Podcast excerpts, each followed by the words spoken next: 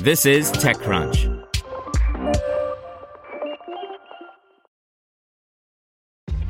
This episode is brought to you by ShipStation.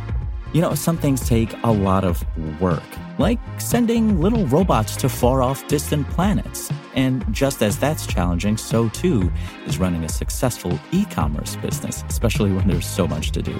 So I want to introduce you all to ShipStation.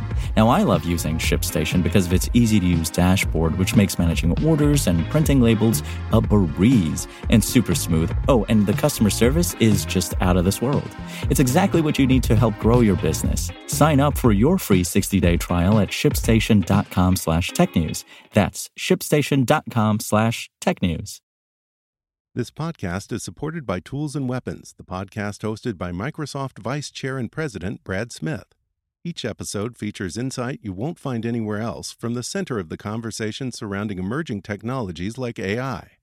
Right now in the podcast, you can hear a special episode where Brad Smith lays out Microsoft's vision for a vibrant marketplace driving the new AI economy. To hear more, follow or subscribe to Tools and Weapons with Brad Smith wherever you get your podcasts. Welcome to TechCrunch Daily News, a roundup of the top tech news of the day. Presented by Bose. Bose frames look like regular sunglasses, but tiny speakers hidden in the temples create an immersive experience unlike any other. Go to Bose.com to find out more. Brex raises new funding, U.S. Customs and Border Protection admits to a data breach, and scientists may have located a historic lunar module. Here's your daily crunch for June 11th, 2019. First up, the San Francisco based company Brex is confirming it's closed on $100 million in new funding at a valuation of $2.6 billion, with new cash from Kleiner Perkins.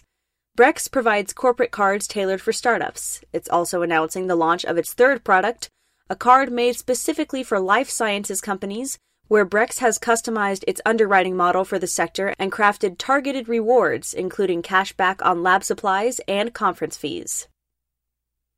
In security news, U.S. Customs and Border Protection say traveler photos and license plate images were stolen in a data breach.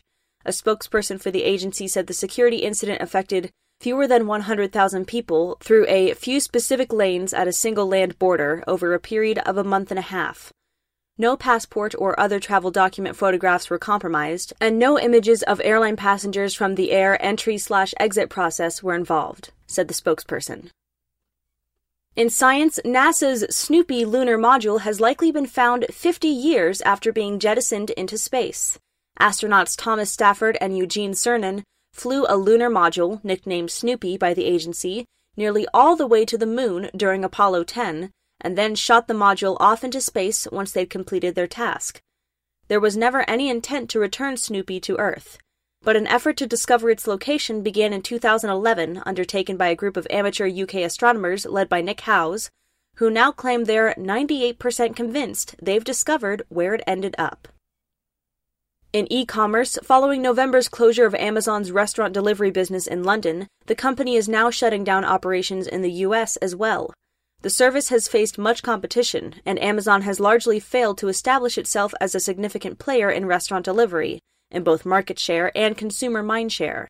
We understand that Amazon made the decision to exit restaurant deliveries to focus more on its growing grocery delivery business. Next up, Facebook says it's shipping its new portal hardware in the fall. On stage at Vox Media's Code Convention, Facebook's VP of AR/VR, Andrew Bosworth, said that sales of the existing hardware were really good, while also revealing there would be new form factors of Portal hardware coming to market in the fall of this year. Most signs point to this device being the Ripley device that popped up in Portal firmware code late last year. In AI news, Grover is a new system created by the University of Washington and Allen Institute for AI Computer Scientists that is extremely adept at writing convincing fake news on myriad topics, and as a direct consequence, is also no slouch at spotting it. Grover's creators believe we'll only get better at fighting generated fake news by putting the tools to create it out there to be studied. To read the paper describing the model, visit TechCrunch.com. And finally, startups are now bringing in millions in venture capital to gather and treat women's health. To shine a better light on tech's role in spurring more innovation for women's fertility, TechCrunch's Sarah Buhr talked to five VCs passionate about the space for their investment strategies. To read the full story, an Extra Crunch subscription is required. That's all for today. Check back weekday afternoons for more from TechCrunch or go to TechCrunch.com.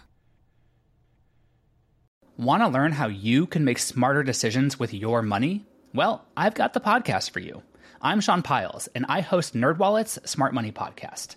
Our show features our team of nerds, personal finance experts in credit cards, banking, investing, and more – and they'll help you make the most of your money while cutting through the clutter and misinformation in today's world of personal finance. You'll get clarity on strategies to help you build your wealth, invest wisely, shop for financial products, and plan for major life events. Listen to NerdWallet's Smart Money Podcast wherever you get your podcasts.